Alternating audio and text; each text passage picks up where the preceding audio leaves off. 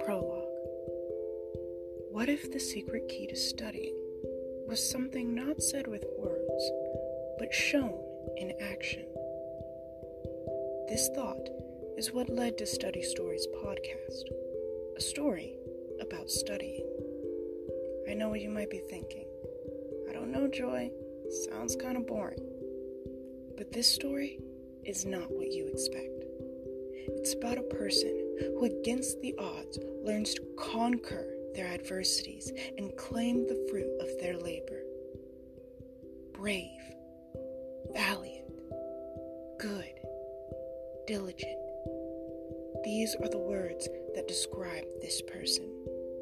And in case you don't know, this person is you. So, are you ready for chapter one? I knew you were. Press play and let the studies begin.